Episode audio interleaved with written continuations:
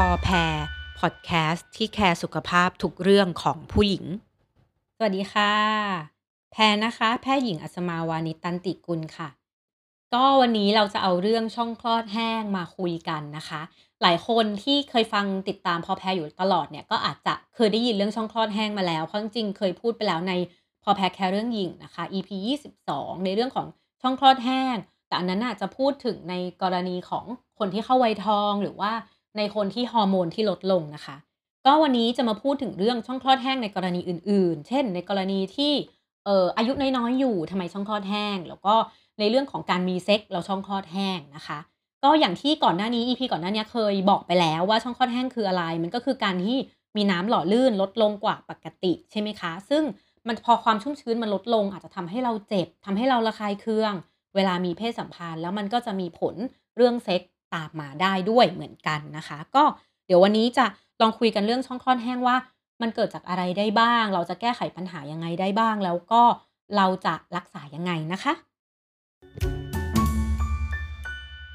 ก็อย่างที่บอกนะคะว่าจริง ๆ แล้วเนี่ยส่วนใหญ่ช่องคลอดแห้งมันอาจจะเกิดจากภาวะวัยทองหรือฮอร์โมนเอสโตรเจนที่ลดลงอย่างถาวร เช่นการตัดรังไข่ การให้ยาเคมีบำบัดหรือการฉายแสงใช่ไหมคะ แต่ว่าจริง ๆ แล้ว คนที่ไม่เข้าวัยทอง ช่องคลอดก็แห้งได้เหมือนกัน บางคนเนี่ยกังวลคิดว่าเราแก่แล้วหรอทำไมช่องคลอดแห้ง จริง ๆ ก็ไม่เกี่ยวนะคะ คือช่องคลอดแห้งเนี่ยมันคืออะไรคือการที่น้ำหล่อลื่นลดลงกว่าปกติ เยื่อบุขาดความชุ่มชื้น มันก็เลยมีการแห้งกร้านแล้วก็ทำให้เวลามีเพศสัมพันธ์ก็เจ็บมากขึ้น จริง ๆ แล้วเนี่ยคนเข้าวัยทองก็ต้องบอกว่ามากกว่า 50%เลยของคนวัยทองเนี่ยมีภาวะช่องคลอดแห้ง แล้วก็เจ็บเวลามีเพศสัมพันธ์ แต่ถ้าในคนอายุน้อยๆเกิดได้ไหมก็จะมีการศึกษาเหมือนกันพบว่า ในคนที่อายุแบบตั้งแต่ 17 ถึง 50 ปีเนี่ยนะคะ มีปัญหาเรื่องช่องคลอดแห้งได้เกือบ 20%เลย ซึ่งจริงๆก็ก็เยอะเหมือนกันนะคะ แล้วมันก็มีผลกับการใช้ชีวิตประจำวัน แล้วก็มีผลกับการมีเพศสัมพันธ์อะพอยิ่งในคนที่แบบวัยสาวยังเป็นวัยที่เราอยากมีเพศสัมพันธ์มีความต้องการทางเพศอยู่ พอมีช่องคลอดแห้งแล้วเจ็บ มันก็เป็นปัญหาตามมามันระคายเคืองผิว แล้วก็ทำให้ไม่อยากมีเซ็กมีปัญหากับแฟนตามมาได้อีกนะคะ ทีนี้เราก็จะมาดูว่ามันเกิดจากอะไรได้บ้างนะคะ ก็อย่างแรกเลยก็จะพูดถึงความเกี่ยวข้องของฮอร์โมนก่อน คือเราก็จะแบ่งเป็นสัมพันธ์กับฮอร์โมนกับไม่สัมพันธ์กับฮอร์โมนนะคะ อันแรกเนี่ยที่สัมพันธ์กับฮอร์โมนก็จะบอกว่าไม่ได้แปลว่าเราเข้าวัยทองนะคะ แต่มันอาจจะมีฮอร์โมนในร่างกายอะไรบางอย่างที่ทำให้เอ่อฮอร์โมนมันเปลี่ยนแปลงแล้วเรามีช่องคลอดแห้งได้ชั่วคราว เกิดจากอะไรได้บ้างหนึ่งคือการให้นมลูกนะคะ คือถ้าในคนที่เพิ่งหลังคลอดเนี่ยแล้วก็ให้นมลูกอยู่ฮอร์โมนในร่างกายจะเปลี่ยนแปลงนะคะอารมณ์ทางเพศก็อาจจะลดลงช่องคลอดก็อาจจะแห้งมากขึ้น แล้วก็มีน้ำหล่อลื่นน้อยลง คือจะบอกว่าอย่างคนในคนท้องเนี่ยอาจจะแตกต่างกันในคนท้องเนี่ยตกขาวเพิ่มขึ้นกว่าปกติได้มีน้ำเพิ่มขึ้นกว่าปกติได้ แต่ถ้าหลังคลอดไปแล้วการให้นมลูกอยู่เนี่ย อาจจะทำให้ฮอร์โมนเปลี่ยนแปลงแล้วก็ช่องคลอดแห้งแล้วมีเพศสัมพันธ์แล้วเจ็บก็ได้ คือบางคนอาจจะรู้สึกว่าเฮ้ยอดทนรอมานานแล้วนะตอนที่ท้องก็ไม่กล้ามีเซ็กอะไรอย่างเงี้ย พอคลอดไปแล้วจะมีเซ็กก็ดันเจ็บอีก ไม่มีอารมณ์อีกคือเป็นปัญหา ก็จะบอกว่ามันก็ก็เป็นปัญหาได้จริงๆเพราะว่าการให้นมลูกจริงเราก็แนะนำอย่างน้อย 6 เดือนใช่ไหมคะแต่จริงสามารถให้ยาวไปเป็นปี 2 ปีได้เลย แต่การให้นมลูกนี่แหละอาจจะเป็นหนึ่งในปัญหาที่ทำให้ช่องคลอดแห้งได้นะคะ เรื่องที่ 2 เป็นเรื่องที่พบบ่อย มาก ๆ เลยเหมือนกัน คือการกินยาคุมกำเนิดค่ะ คือจะบอกว่าในคนที่กินยาคุมกำเนิดอะในคนวัยสาวๆใช่ไหมเรายังไม่ได้อยากมีลูกเรายังไม่ได้อยากท้องตอนนี้ และวิธีที่มันชั่วคราวแล้วก็ง่ายที่สุดคือการกินยาคุม คือไม่ต้องไปหาหมอแล้วไปซื้อยาคุมมากิน มันก็ง่ายมันก็สะดวกดีอะไรอย่างเงี้ยก็จริง ๆ แล้วถูกต้องเลยแล้วการกินยาคุมมันก็เป็นวิธีที่จริงเราแนะนำนะ เพราะว่าเราอยากให้คุมกำเนิดไม่ใช่ว่า คือจะบอกว่าวิธีการคุมกำเนิดอื่น ๆ ไม่ว่าจะเป็นการเอ่อ นับวันหรือว่าการปล่อยนอกอะไรเงี้ยคือมันประสิทธิภาพมันไม่ดี หรือการกินยาคุมฉุกเฉินประสิทธิภาพมันก็ไม่ดีเหมือนกัน เราก็แนะนำให้คุมแบบยาวๆดีกว่า ซึ่งก็คือหลักๆอะคนส่วนใหญ่ก็จะนิยมใช้เป็นยาคุมกำเนิด ซึ่งพอกินยาคุมกำเนิดแล้วอะก็ต้องบอกว่ามันทำให้ฮอร์โมนในร่างกายลดลง คือต้องบอกก่อนว่ายาคุมกำเนิดมันเกิดจากอะไรฮอร์ยาคุมกำเนิดเนี่ยมันเป็นฮอร์โมนสองตัวผสมกันนะคะ ส่วนใหญ่นะคะ ยาคุมแบบกินก็จะเป็นฮอร์โมนเอสโตรเจนกับโปรเจสเตอโรนซึ่งเราก็จะรู้สึกว่าอ้าว ฮอร์โมนเอสโตรเจนมันเป็นตัวที่ทำให้น้ำหล่อลื่นทำไมเรากินยาคุมแล้วอารมณ์มันน้อยลงหรือว่าน้ำหล่อลื่นมันน้อยลงได้ล่ะนะคะ ก็ต้องบอกว่าปกติในร่างกายเราอะค่ะ คือในแต่ละช่วงของรอบเดือนถ้าเราไม่ได้กินยาฮอร์โมนอะไรเลยฮอร์โมนเอสโตรเจนมันจะขึ้นลงขึ้นลงตามแต่ละช่วงที่มีการไข่ตกมีประจำเดือนอะไรแบบนี้ แต่ถ้าเรากินยาคุมปุ๊บเนี่ยยามันจะเป็นฮอร์โมนเอสโตรเจนในระดับต่ำๆซึ่งเอสโตรเจนต่ำๆเนี่ย มันทำให้เหมือนควบคุมให้ฮอร์โมนเอสโตรเจนมันคงที่ไปตลอดมันไม่ได้มีขึ้นลง เพราะฉะนั้นปริมาณของฮอร์โมนอะมันก็เหมือนอยู่ในระดับต่ำตลอดเวลา เพราะฉะนั้นมันก็อาจจะทำให้เหมือนกับน้ำหล่อลื่นลดลงได้ อีกเรื่องหนึ่งคือฮอร์โมนโปรเจสเตอโรนที่ให้ไปอะค่ะมันก็จะมีหลายแบบอีก แต่ฮอร์โมนโปรเจสเตอโรนที่ผสมอยู่เนี่ยมันมีตัวที่มักจะมีฤทธิ์ที่ต้านต่อฮอร์โมนเพศชายคำว่าต้านต่อฮอร์โมนเพศชายมันช่วยอะไรคือบางคนอาจจะบอกว่ากินยาคุมเพื่อรักษาสิวใช่ไหมคะ เพราะว่าสิวว่ามักจะเกิดจากฮอร์โมนเพศชายในร่างกายเรา พอกินฮอร์โมนรักษาสิวคือฮอร์โมนอะมันไปต้านเออฮอร์โมนเพศชาย พอต้านฮอร์โมนเพศชายฮอร์โมนเพศชายเป็นตัวที่ทำให้เกิดอารมณ์ทางเพศ อารมณ์ทางเพศก็เลยลดลงไปด้วย เพราะฉะนั้นการกินยาคูมันอาจจะทำให้อารมณ์ทางเพศลดลง และทำให้ช่องคลอด แห้งมากขึ้นได้นะคะ ทีนี้เราก็อาจจะสงสัยว่าอ้าวเราจะทำยังไง คือจะบอกก่อนว่าไม่ใช่ทุกคนนะคะ บางคนกินยาคุมแล้วไม่มีผล คือส่วนใหญ่สัก 60-70%เนี่ยไม่ได้มีผลเลย แต่อาจจะมีสัก 10-20%ที่อาจจะทำให้อารมณ์ทางเพศลดลง แล้วก็ทำให้เออน้ำหล่อลื่นลดลงได้ ซึ่งฮอร์โมนก็แล้วแต่ชนิดแล้วแต่ยี่ห้ออีก คือเราอาจจะต้องปรับเปลี่ยนยี่ห้อเอา แต่ถ้าสมมติว่าใช้ฮอร์โมนไม่ว่าจะเปลี่ยนยี่ห้อไหนแล้วก็ตาม แล้วยังรู้สึกว่า ช่องคลอดแห้งจนมันรบกวนชีวิตประจำวัน และเป็นปัญหา ก็แนะนำว่าให้เปลี่ยนการคุมกำเนิดอย่างอื่นไปเลย การคุมกำเนิดแบบไหนที่ไม่มีผลกับอารมณ์ทางเพศหรือช่องคลอดแห้ง หลักๆ เลยก็คงต้องเป็นอะไรที่ไม่มีฮอร์โมน เช่นอะไรบ้าง ก็เช่น การใช้ถุงยาง การใส่ห่วงอนามัยแบบที่ไม่มีฮอร์โมน แต่การใส่ห่วงก็จะบอกว่าคนอายุน้อยๆ ที่ไม่เคยคลอดลูกก็จะไม่อยากใส่ ซึ่งก็เข้าใจนะคะ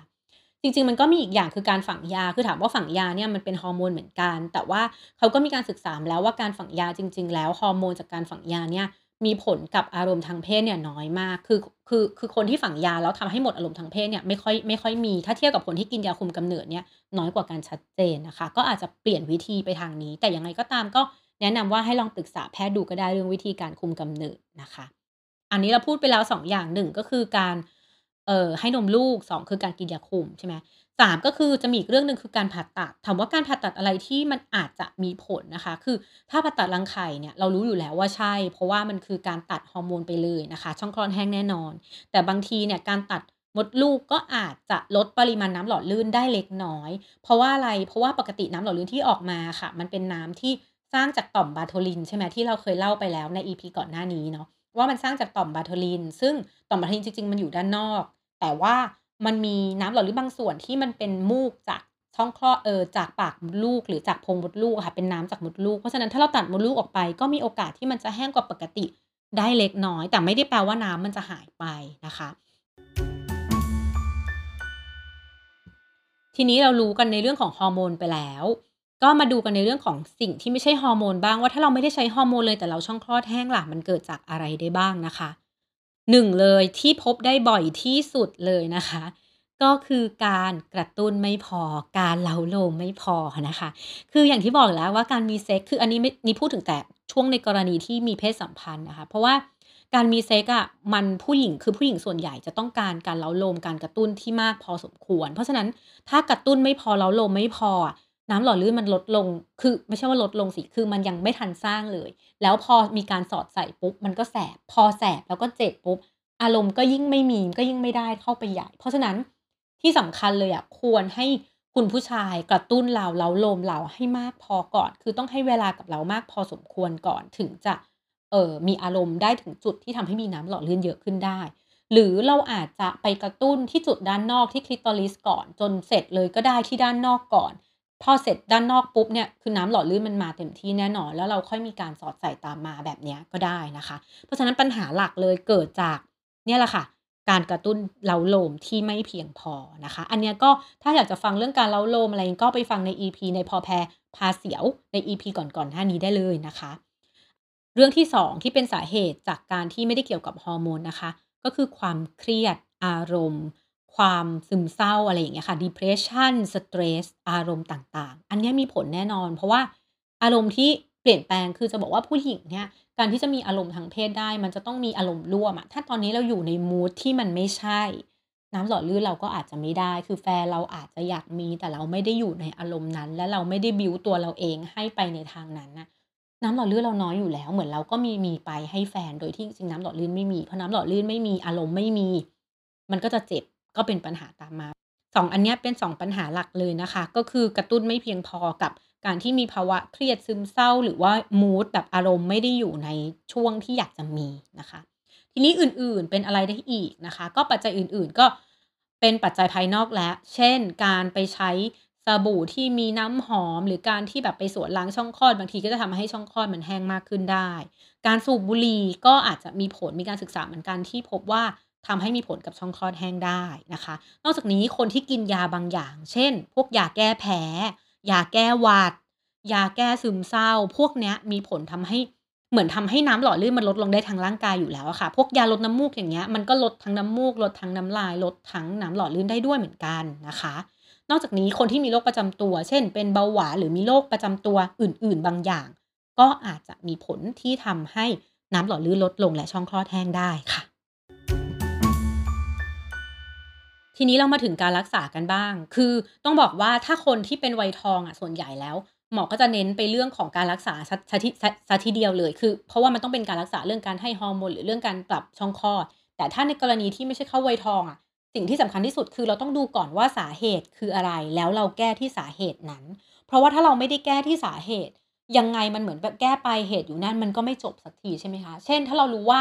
กินยาตัวนี้มีผลเราก็เปลี่ยนยา หรือถ้าเรารู้ว่าช่วงนี้ เป็นช่วงที่เราอารมณ์ moody ไม่ได้ เราก็ต้องปรับอารมณ์ตัวเอง หรือถ้าเรารู้ว่ามันเป็นจากการที่กระตุ้นเราลมไม่เพียงพอ เราก็ต้องมีการพูดคุยกับแฟน พูดคุยกับคู่นอนของเรา ให้เราลมให้เพียงพอ คือเราต้องแก้ที่สาเหตุทั้งหมดให้ได้ก่อน ถ้าแก้ที่สาเหตุทั้งหมดไม่ได้แล้ว เราถึงค่อยมาดูว่าเราจะต้องไปรักษายังไง ซึ่งอันนี้ก็แนะนำไปพบแพทย์อยู่แล้วนะคะ แต่ส่วนใหญ่การรักษามันก็อาจจะใกล้เคียงกับที่เคยเล่ามาแล้วก่อนหน้านี้ใน EP 22 ในเรื่องของช่องคลอดแห้งในวัยทองค่ะ ก็คือ การใช้น้ำหล่อลื่นนะคะ หรือว่าการใช้ moisturizer ช่วย แต่ฮอร์โมนอาจจะยังไม่ได้แนะนำนะคะ ในคนที่ไม่ได้แบบฮอร์โมนต่ำจริง ๆ อันนี้คงยังไม่ได้แนะนำแต่ที่แนะนำก็คือการมีเพศสัมพันธ์บ่อยๆ การงดส่วนหล้างช่องคลอด การทำความสะอาดให้ถูกวิธี อันนี้ยังไงแนะนำให้ทุกคนทำอยู่แล้ว กับอีกเรื่องหนึ่งคือเรื่องการกระชับช่องคลอดเพิ่มเอ่อ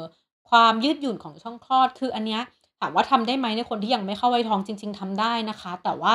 เราต้องให้แน่ใจก่อนว่าสาเหตุเราคืออะไรและไปแก้ที่สาเหตุให้ชัวร์ก่อนนะคะ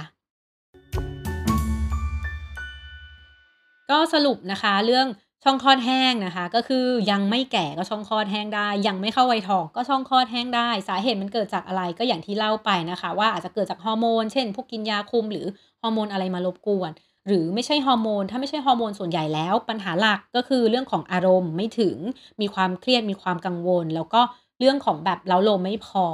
ซึ่งเป็นจุดที่สำคัญมาก เพราะฉะนั้น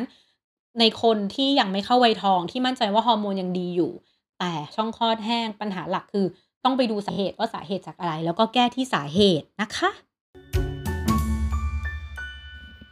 สำหรับวันนี้นะคะ พอแพรก็จบแล้วนะคะ ยังไงก็ฝากติดตามพอแพรนะคะ ได้ที่ YouTube Channel Spotify Apple Podcast แล้วก็เฟซบุ๊กกับ Blockdit ด้วยนะคะ